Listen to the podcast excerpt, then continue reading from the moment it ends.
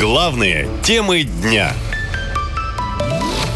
Зачем Нарышкину американская гречка? Главу российской разведки уличили в поставке каши в США. Для начала напомню, еще в прошлом месяце директор службы внешней разведки Нарышкин обвинял Европу в извращениях, которые, цитирую, в ней расплодились.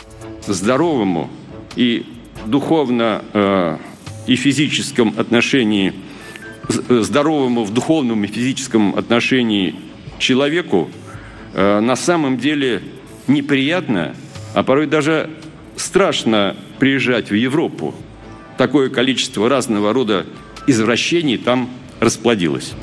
Кажется, главный разведчик страны решил спасти от этих извращений Европу, а заодно и США с Канадой при помощи российской гречки.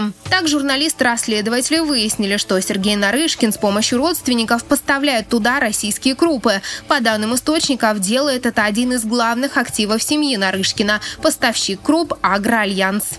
Доля в этом предприятии раньше была у дочери главы разведки Вероники Нарышкиной. В прошлом году ее переписали на невестку, Светлану, говорят источники. Они торгуют рисом, гречкой, фасолью, манкой, хлопьями и макаронами в крупных российских торговых сетях. Но выяснилось, что Агроальянс не брезгует отправлять крупы на экспорт в США, Канаду и Евросоюз. По нашим данным, только за прошлый год в одни штаты отправили более сто тринадцать тонн российской гречки, в Канаду – пятьдесят одну тонну и чуть меньше в Европу. Компании Нарышкина контролируют больше четверти процентов, она очень крупная. Там оборот более девятнадцать миллиардов рублей в год. Россияне возмущены. В тот момент, когда страна находится под жесткими санкциями, семья главы разведки поставляет крупу врагам, пишут в соцсетях. Плюс на мировом рынке ожидается дефицит круп и рост цен, говорят аграрники. Дело в том, что Индия, крупнейший в мире поставщик этого товара, вводит запрет на экспорт. По подсчетам аналитиков, это может привести к поднятию цен на гречку, рис, макароны, фасоль в два раза. Казалось бы, в России своих круп более чем достаточно, но чиновники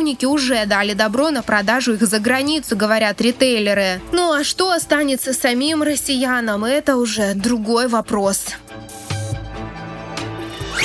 наша лента точка ком. Коротко и ясно.